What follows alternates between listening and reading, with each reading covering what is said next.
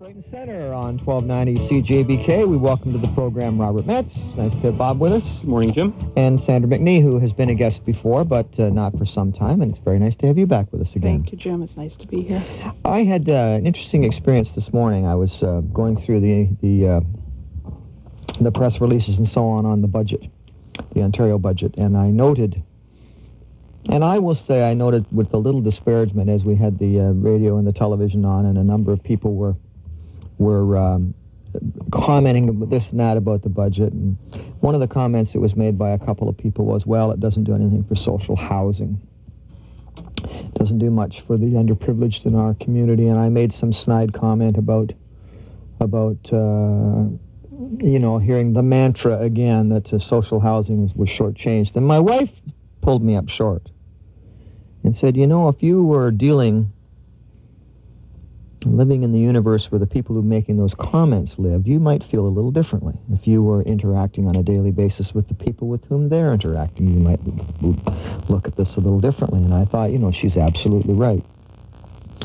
And it occurred to me that today is, would be an excellent opportunity, given my two guests in here, perhaps to take a, a look at this particular issue in the light of the budget, in the light of the concerns that some people have, and in, in the light of the fact that I know my guests uh, have somewhat differing views on this issue. If we, when we talk about social housing, I think it's there are there's a lot of baggage that goes along with that. There's a lot of political baggage. There's a lot of uh, of uh, philosophical uh, baggage that goes along with it. But I think bottom line for most people, if we hear the term social housing, we're thinking of of housing that's providing uh, a place to live for people who are disadvantaged economically in some fashion and the government, in some fashion, is uh, reaching out to these individuals and, and helping them. Whether it's whether the government's built the places and are renting them out, or whether they're subsidizing rents, whatever the case may be, that, that I think that's kind of the general perception that people have. There's also an argument that's made quite regularly that there's no need for the government to do that. If the government would just get out of the way of, of free enterprise and let free enterprise do what it does, that there'd be no need for government intervention or government uh, um, underwriting of social housing, that the, that the free market would build all the units that are needed because that's what free markets do. They respond to a need and, uh, and they provide the, a product that, will, uh, that is suitable to, that, to meeting that need.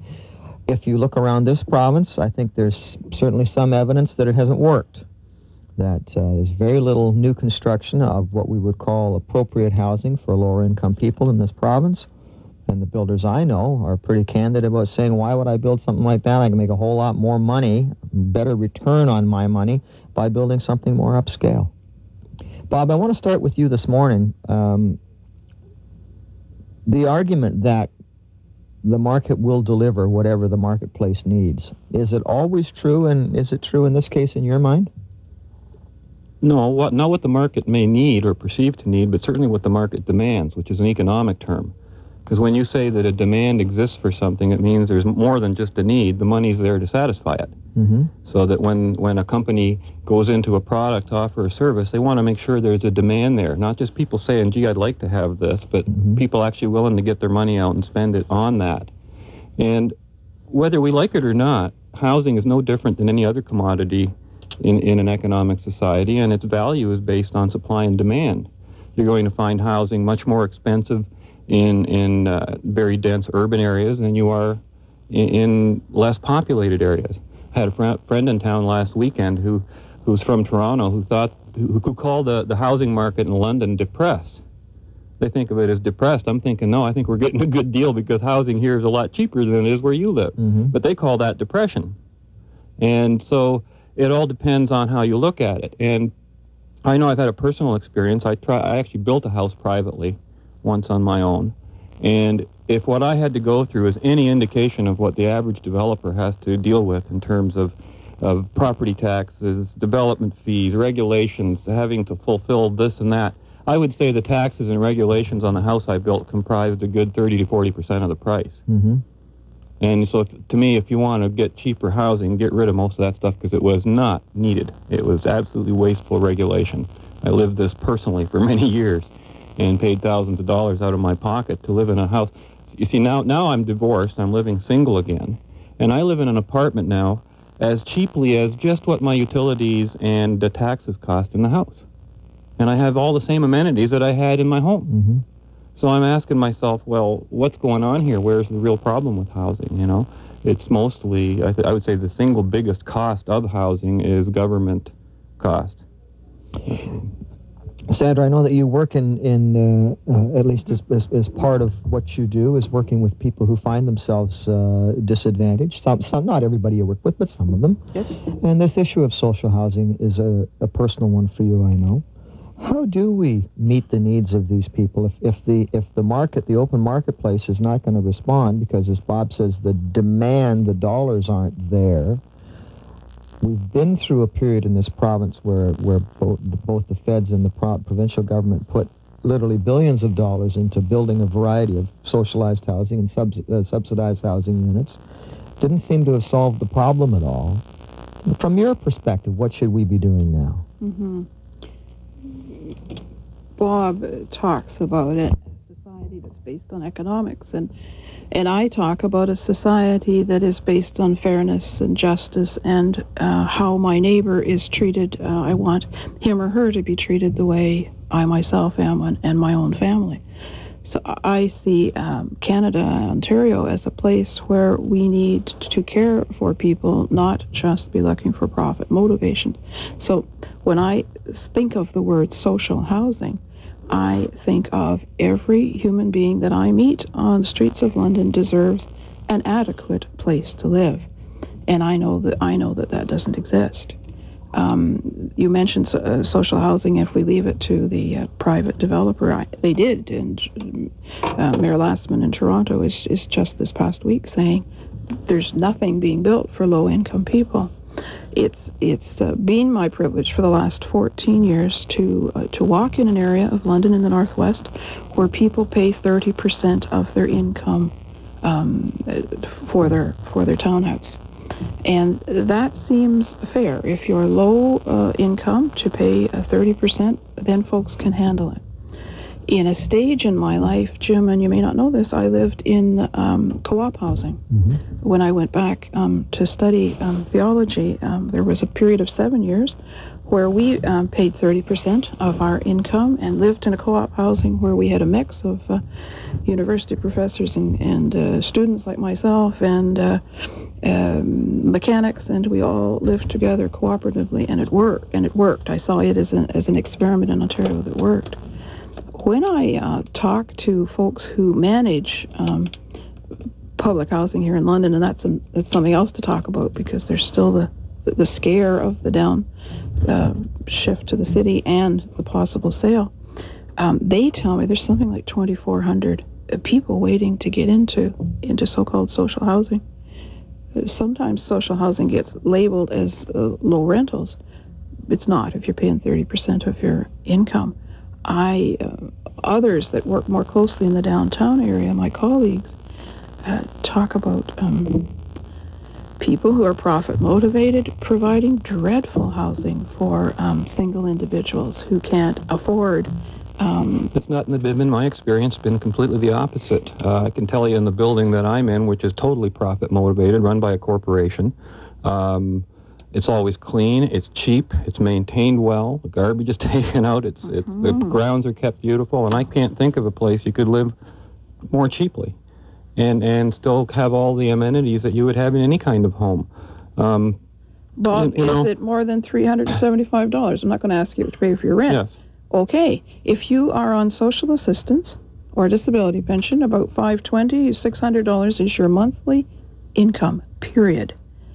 To find any place around 350 375 is not what you're uh, not what you're describing. It'll be in the basement. It'll be a back door that isn't locked.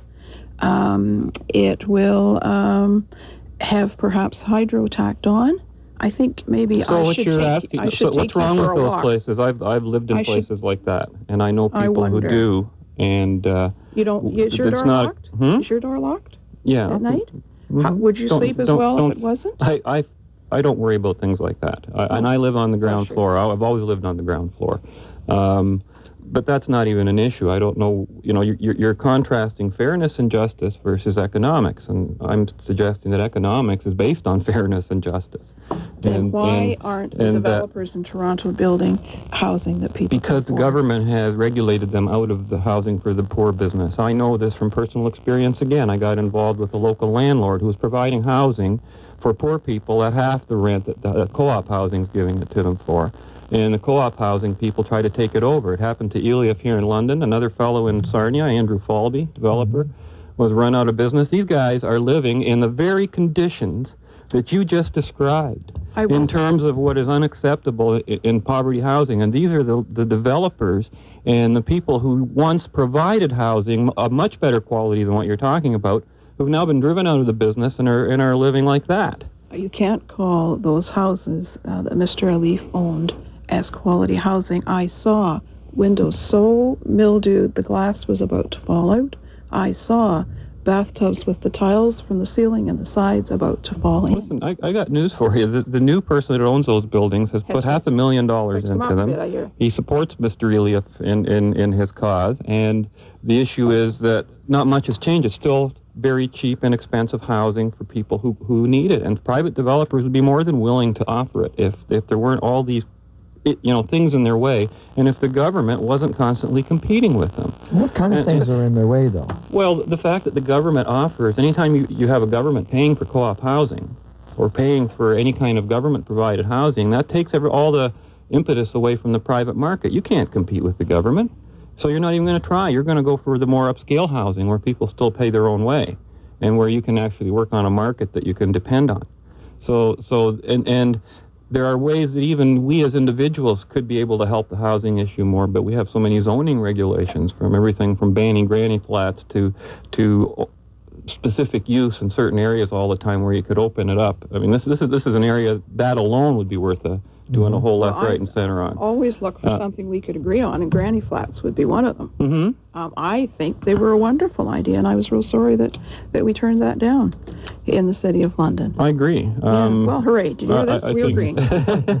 but I mean, there, there's more than just the government solution is always, you know, just throw more money at it and spend more, and then be surprised at the fact that you're getting bigger waiting That- lines. That isn't get happening. into social housing. that isn't housing. happening, Bob. You Because just since described that Mr. Harris, situation. w- when Mr. Harris came in, he he cut back all funding to uh, co-op housing. Done. No more. As well, he should. It was a very corrupt system. Oh, my dear.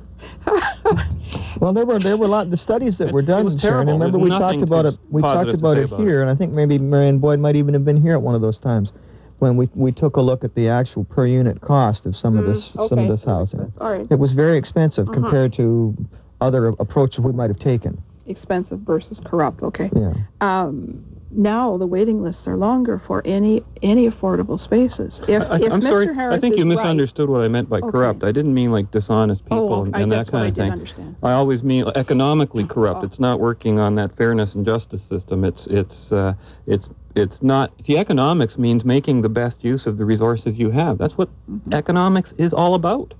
And government is the worst way to use our resources because it's wasteful whether they're in the space program or whether they're in social housing. It's the worst way to do something. And that's just a universal principle because if you don't have to earn your money, if you can just get it from taxing people, then there is no incentive whatsoever to provide all these quality products that we keep talking about. Why do you need to do that? How can we how can we then as people in Ontario encourage the private developer to build housing that is affordable for people who earn under 30,000? Leave leave the private developers alone. Get get rid of the government regulations. Lower property taxes. Um, get rid of some of those b- building fees. Get rid of rent controls. Get rid of a lot of the zoning issues Well, that you rent have. Rent controls are Uh, gone in Ontario. They were gone a number of years ago. Well, they should ago. be totally gone. Even in the even in the there's still remnants of rent control there. If we're going Um, to maintain education, if we're going to maintain roads, if we're going to maintain things in a city, I think people from City Hall would probably be saying we can't lower property taxes. Um, I gotta roads are back. roads are a legitimate thing to put on a property because the road service We is a have to have property. But We it's it's a, such a small part of the budget compared to education, which is half of it, which should not be on property tax at all. Oh, Um, that should be funded, you know, entirely differently. Well, I don't know how else we fund education unless all every member of society helps with it. If you insist that government fund education, then at least it should be done at the provincial level. Do it on income taxes. Why income? Why, why Yeah. property taxes instead of income taxes?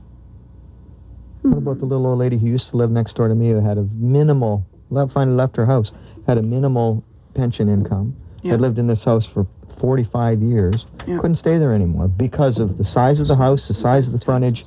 Government said she owed all this extra tax. Exactly. And for what? She didn't get any more services than the fellow two doors down who had a little Ontario cottage. Yeah. She got no more service from the city.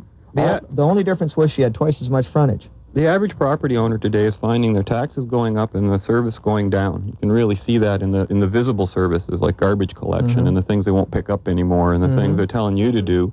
And uh, you know, it's really funny because they used to have curb pickup of, of lawn clippings and things like that, which they've stopped now in many areas. Now I go to my mom's uh, place every week, which is sort of a zero lot line with a big lot lawn there, and I have to take the grass clippings, put them in my car, drive them over to my daughter's place, and dump them there. And I'm thinking, is this more efficient than the city coming by and picking this up? It's Like, more I'm just efficient wa- for the city. Yeah, it's more, but they're still charging us for the service, you see, and but we're doing the service now. Let's go to the phones now. We have uh, Sandra McNee and Bob Metz with us this morning on Left, Right, and Center, and Jim joins us. Hi, Jim. Hi, uh, Jim. Yeah. Um, uh, I just came in very late, just a couple of minutes ago, uh, in time to hear them uh, talking about social housing Yep. and co-ops. Yep. I happen to be the president of a co-op. I'm uh, at uh, the Phoenix Housing Co-op on Huron Street. Mm-hmm. Um, our market rent rate at the present time is five seventy-five a month Yeah. plus utilities for a complete three-bedroom unit. Mm-hmm. um, we are full and working on a waiting list. But um, the thing that uh, the point I wanted to make is that uh, he was saying government subsidies and so on. We get a little bit of government subsidy in order to help out some of the very low income um, uh, social assistance mothers, etc., that uh, we have here.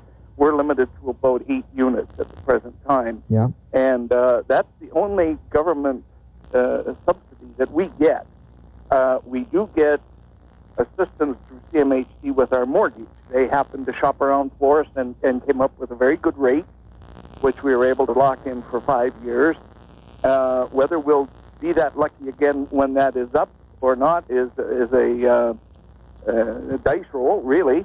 Um, we may have to go to uh, ab- abandon their help and, and go out shopping on our own for our next mortgage. We don't know until the, the time comes. Mm-hmm. But Jim, uh, do, do, you, do you regard the Phoenix Co-op as a government-run co-op or as a private co-op in your own mind? we are a non-profit organization.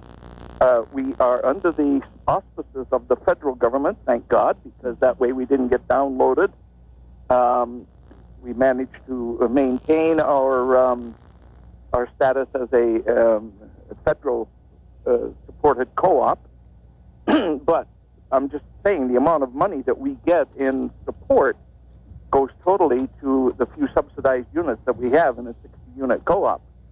So, um, other than that, uh, we get some assistance with the mortgage, and we get some because we're all a bunch of amateurs at this job. Mhm. We get some assistance from CMHC with managing uh, what money we do have. We have to maintain a reserve fund with them for uh, capital expenditures and so on, and uh, they more or less guide us along in that. We have to um, ask permission to use that money once it's in their hands, and they take a good hard look at, at what we're proposing.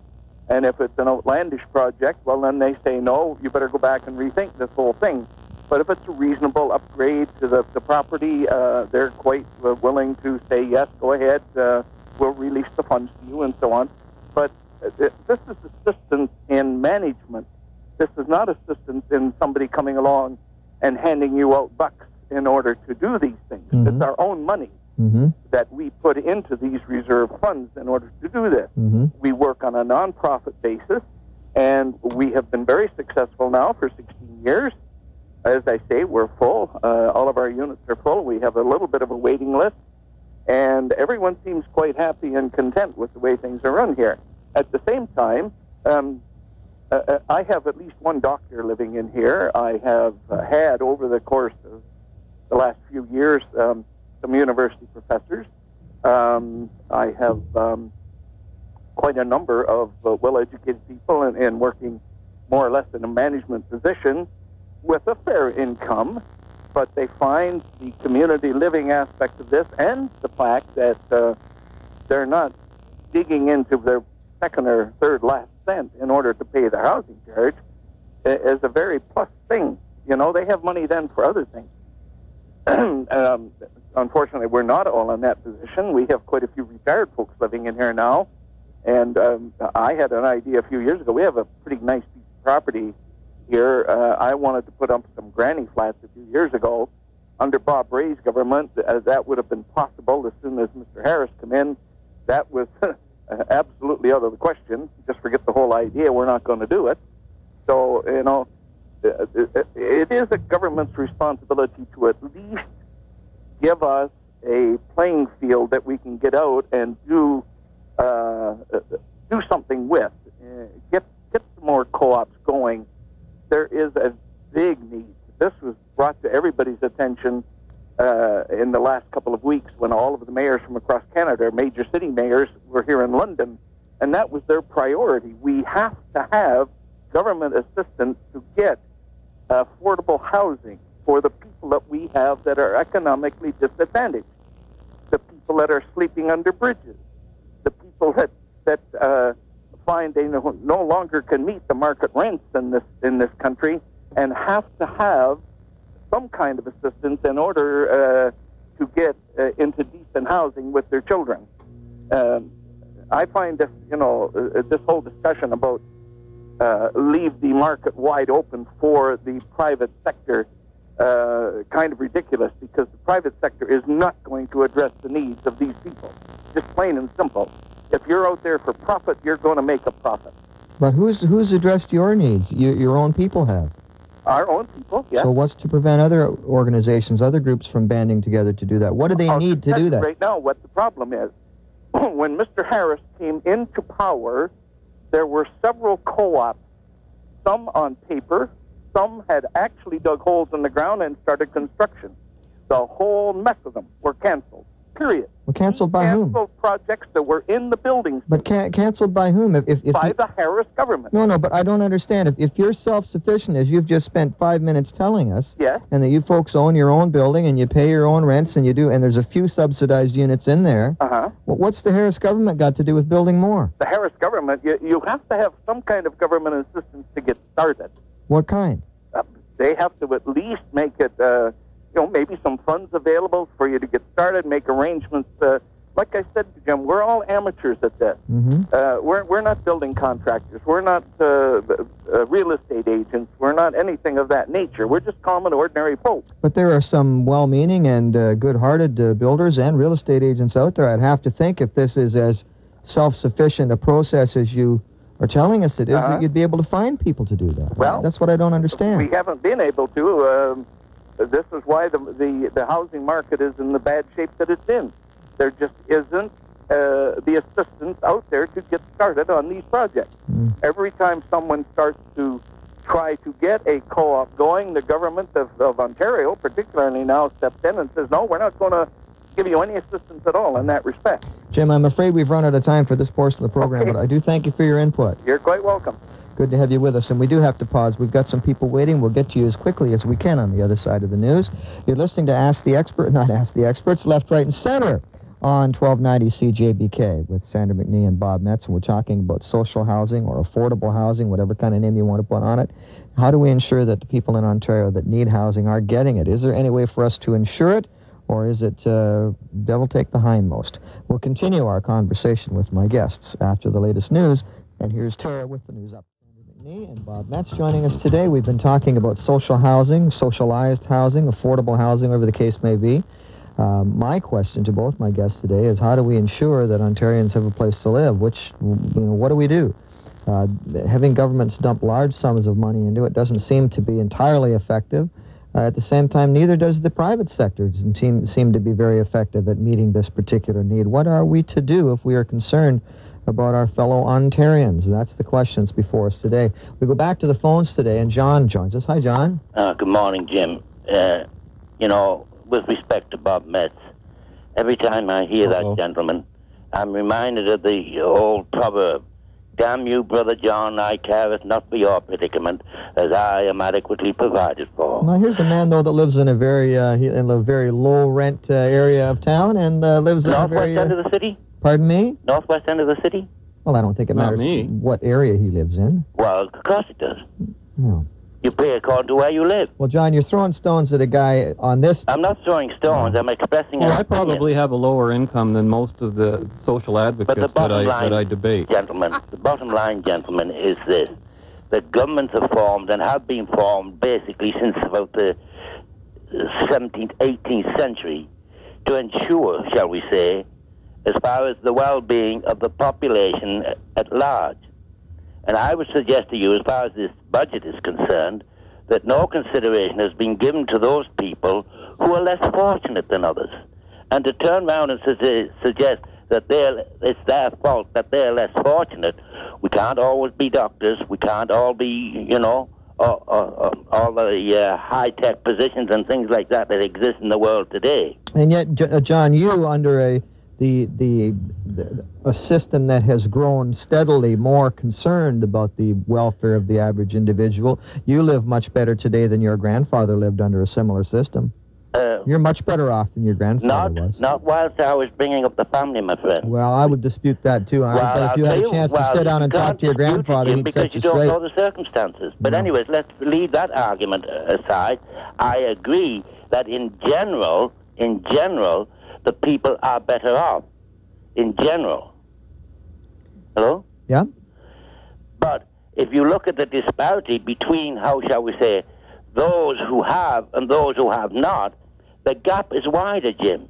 It may be that we have a little bit more, but those over and above us have even more. All I'm suggesting is that the good fortune that people have should not be at the, uh, how shall we say, at the misfortune of those who are not in a position, nor never will be in that position.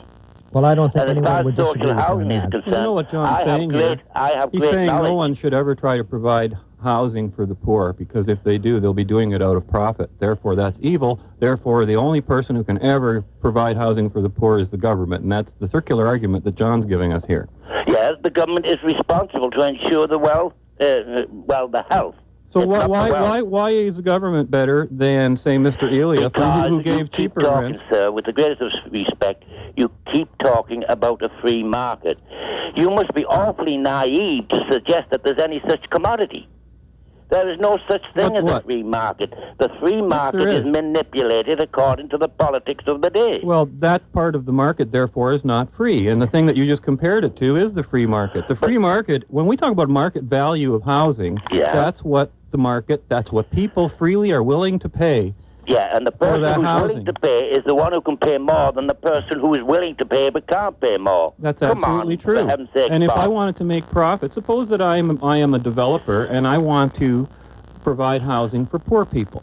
yeah, Okay, so I, obviously, if I know that that person can't afford more than say 350 or 400 dollars a month, you're not going to build it. I'm not going to build a That's house right. that would cost me more than that. That doesn't make me evil. No, That no, makes me. no, I that agree makes- with you. I'm Well, that, but that's not how you're coming across. No, no. But now I'm here's the issue. Some people situ- can do it. Well, a minute.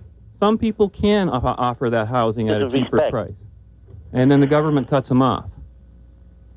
Well, John, we appreciate your call today. We do have some other people waiting. Thank you for being part of the program. And Rob's up. Hi, Rob. Hi. Um, just uh, first, a couple of comments about John's comments. First of all, his whole assumption that governments were set up to distribute wealth, as he claims, is, is totally false. Governments were set up in order to institute law and order so people could live uh, peacefully in a community together. Um, it's only in the last 30 or 40 years that governments have been involved in, in radical socialism, trying to trying to uh, do exactly what John suggests, which is redistribute the wealth, which is means robbing Peter to pay Paul. Um, about the social housing housing issue. Oh, and and also the difference. Usually, I would like to point out to John, and, and is usually the people that are wealthy and the people that aren't. There's usually one big difference uh, in the two two types of people, and and uh, you know usually the difference is the amount of work that they do. Um, now, you uh, looking after the truly needy uh, used to be um, a volunteer uh, aspect of our society, and it was very well provided for by uh, you know religious institutions and charities and all that. But that's all been taken over by the government. Um, Now, it used to be a, a, a, a crime to, uh, to to sleep on the streets, but the, they've they've changed that law now, so to allow people to do that. Um, but if if helping the truly needy uh, was, you know, if the government did that and they they restricted themselves to helping only the truly needy, then, uh, you know, the it, it would be something that would might be worthwhile. But you heard the man from the cooperative uh, co-op unit say that he had professors in his buildings. Now I know that professors at Western, there's not one of them makes under 80 grand a year. He also said that he had other uh, professional people living in his building. So, you know, here we have uh, basically what amounts to taxpayers subsidizing anyone who is slick enough or sneaky enough or cheap enough to take advantage of these of these low cost housing units. Um, you know, the the the um, uh, you know, these people have have no uh, moral qualms about living off the avails of other people's work, which is basically collected from the government through taxes, and I think that's shameful. Um, when the, when the guy from Community Living was saying that uh, you know, they needed help getting started. He said that a couple of times. Well, you know, the help he's talking about is that they want to pay, have taxpayers pay for the building and the construction of the building. Um, that's the that's how come they can afford to to give cheap rents in the first place.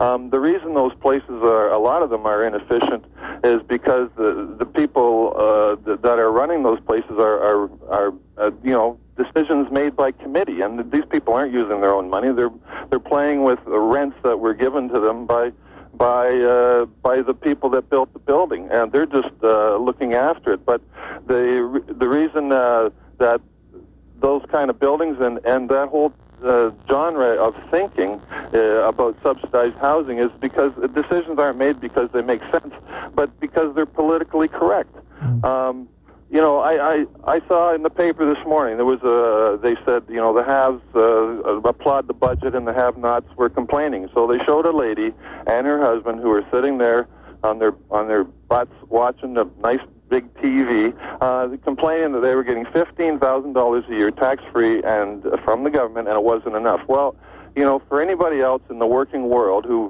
who gets off their butts and goes to work every day, they have to make thirty thousand dollars a year or thereabouts in order to take home fifteen thousand after they pay all their taxes, including gas and the, you know, et cetera, et cetera. Um, all the because the average person in Ontario makes fifty four percent of their income and pays it to the government. That's the average. So. Uh, you know, for an average working person, they would have to go out and earn $750 a week in order to take home what these two people are complaining about is not enough money. And you know, $750 a week is almost $18 an hour. Is what these is what we're paying people to sit at home. Now, is that right? Yeah, good point. Rob, appreciate your call today. Okay, thank, thank you, you. Sir. Sandra, you're shaking your head at what he's saying. Isn't isn't there a grain of truth in that? Well, I, I can't. I could got lost. I was shaking my head because I got lost in the numbers that he was um, numbers that he was using because I know people who live on $15,000 a year, uh, the working poor, as well as people who receive some social assistance. If they have large families, they'll be getting mm-hmm. up to 15,000. Um, that's uh, I don't know what he's saying about privilege there because I see no, absolutely no privilege. And well, I think his point his point was that these people were complaining about yeah. something that a yeah. that a, a, working individual to net the 15 grand yeah. that they're netting would have to earn $30,000 a year just to net the 15. I hear I hear him saying that. I wonder where. Um, I just know, caller, um, that there are Rob. many, Rob, um, many, many people searching for housing who are working on minimum wage and, and uh, off their behinds, contrary to what you're saying, um, on waiting lists um, for places that would be affordable. Um, I don't know if you're referring to the London Free Press, but the family that's uh, shown there, I've, I have a lot of compassion for, and I know that it's illness that keeps the uh, male head of the household um, from working, and that the uh, female head of the household does has been in many projects working. Um, so I don't want to see them in any way um, uh, insulted um, to go back to Jim's call at the beginning in the co-op housing, it's it, many of us would like to start a co-op if we could find a funder who will help us with the co- capital costs, and that's why government stepped in. to put up the money for the capital cost to establish it, and then people are sat who live there are saddled Well, for how, many how- many years How can we ever mortgage. expect the private market to compete then if the government's putting up the cost for things But the like government this? isn't, Bob. Uh, or- or the capital, hasn't sorry. been for four years, hasn't been for two, Well, and that's why recently they've stopped, and that's a good thing. I don't think well, that's I why. I don't think it's a good thing if it, if homelessness has increased. Look at it this way. I've always said that, you know, I always get suspicious of any government program that purports to help a per- particular group, and instead of helping that group, gets into business, either whether that's housing, Medicare, or whatever else. Because to me, I'm in a privately run building run by a corporation. A lot of people in that building are subsidized by government. Some of them are on pensions, some of them are on on disability, uh, but they they get their money individually from the government, from which they pay their rent.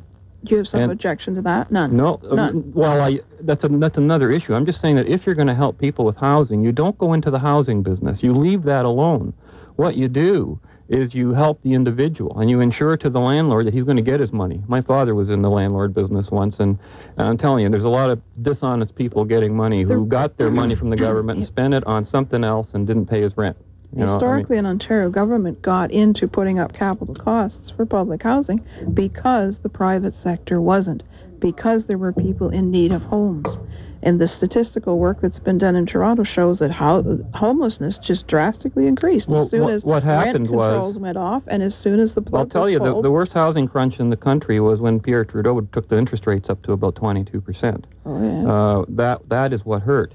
And what happens is when no private market can offer you housing if you can't afford a 22% interest rate at a certain point. I couldn't do it, and I don't know why we would expect anybody else to do it. So time, sometimes the government thinks that yeah, well, we should get in there and help, but ignoring the whole issue that they caused the 22% interest Well, rate my, in the first place. my question, place. I would come back to the original question, is if these things uh, work as well as Jim suggests they do, and he talks about a, a, a rate at 575 for a three-bedroom apartment, which sounds pretty reasonable.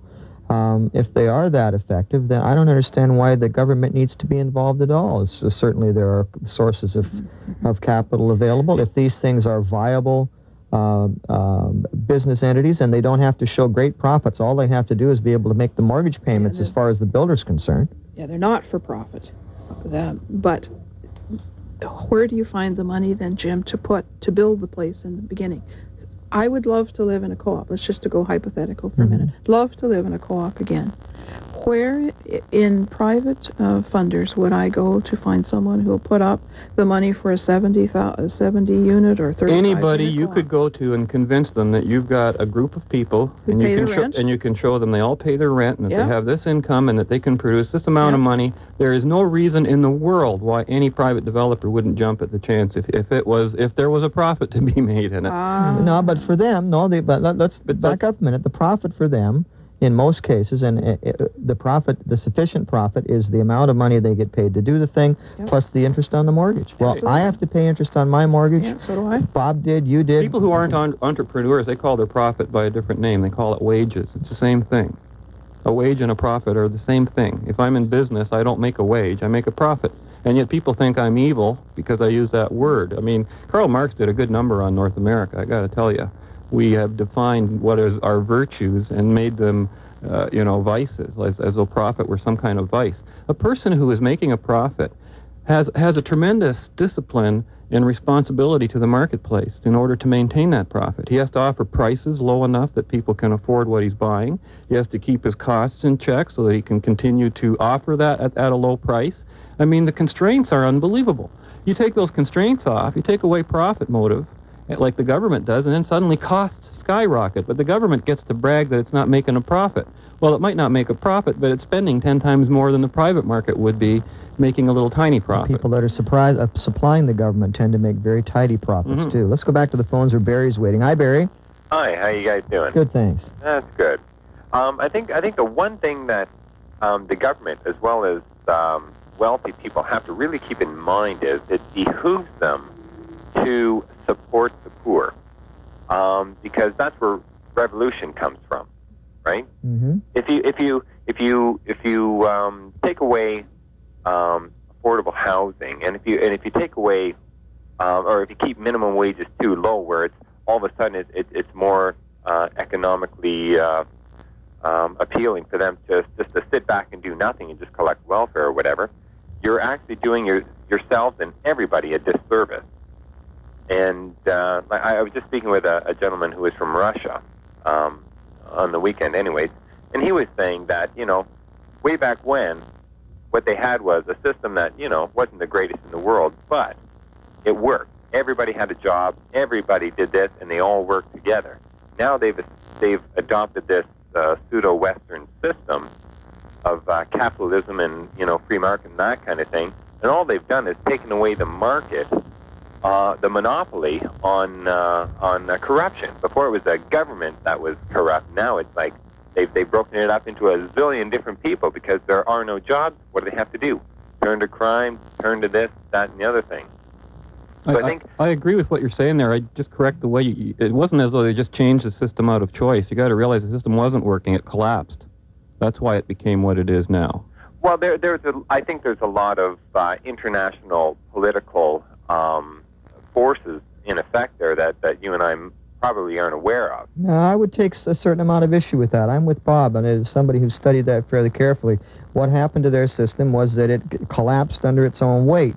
Uh, and it collapsed into chaos, unfortunately, because Well, there, there- because there wasn't enough international input and international interference at that time. The Western powers were very careful to stand back, to stay at arm's length. They wanted the Russians to solve this problem on their own. And at a time when, when the United States or Eastern or Western Europe might very well have intervened economically much more than they did, they chose not to. Well, because because um, the West was actually considered um, an adversary. They were they were considered their enemy. Well, not at They that were they were they were forced to, to dump money into let's say arms rather than into their no, own. they weren't forced to do that. That was the choice they made, and that was the Huh. choice that broke their economic camel's back. But you know, true the, enough. the night before last, I saw a very depressing show, a documentary on, on the U.S. helping the Soviet Union with their space program and the problems that they're having in the Soviet Union. And the biggest, pro- it's just pouring money down the sink. Um, The whole Mir space station was a disaster. Yeah. And and uh, the problem in Russia is that there is no market economy because a market economy is based on two principles: private property and contracts. And they cannot get the Russians to adhere to their contracts. They break them constantly. And unless there's an enforcement agency that says you got to adhere to this contract, you are not going to have a market economy. It cannot get started. So you're going to have organized crime, chaos, and and you know private little fiefdoms. It couldn't. That's how society works in the absence of a, of a system of law. That's exactly what we see over there. Barry, I have to leave it there, but I do thank you for your call. Fair enough. We're just about out of time this morning. Sandra, I want to ask you what what do we do then? If if uh, the, government has said we're not going to do this, how can we? uh, Do we need to band together? Do we need groups of, or, of, of people to come forward? I mean, you, you mentioned earlier, you talked about us feeling that we had a responsibility for our neighbors. Well, if the government doesn't feel that responsibility or doesn't want to impose that responsibility for us, why then do we not see more organizations of people like you and me coming together to help fund these kinds of things? Wh- why is Yeah, that? And that's that's the quandary, and it's been the quandary for me for the last uh, last few months. But we're not being we're not being asked to do that. The are we? government is we the people, and, and it seems that the majority um, is happy with what's going on, and yet there are many of us in this in this city who would want to help and want to have affordable housing if we're just choosing that Well, why don't you do that? tonight. Why don't you I do wonder that? if there's somebody out there that heard me this morning. Is there a, is there someone who would, for the, the money that he, that uh, his or her company would make, build build the housing, uh, take the wages. That will be your profit, and and will incorporate into a into a co-op and provide at least some housing because the government isn't going to do it. Is there anyone out there who would take responsibility per, for providing tenants that would guarantee to pay the rent? Oh, I, most of us uh, who uh, work with folks would know, uh, would know people. Because that seems to me that's the place to start. Habitat for Humanity was looking for people and, and were gracious enough to give me a call, and I immediately had a handful of people who were working, who couldn't afford um, a house, and not everybody's asking for a house, just Mhm. a, a shelter. Um, and uh, one of those families has been accepted.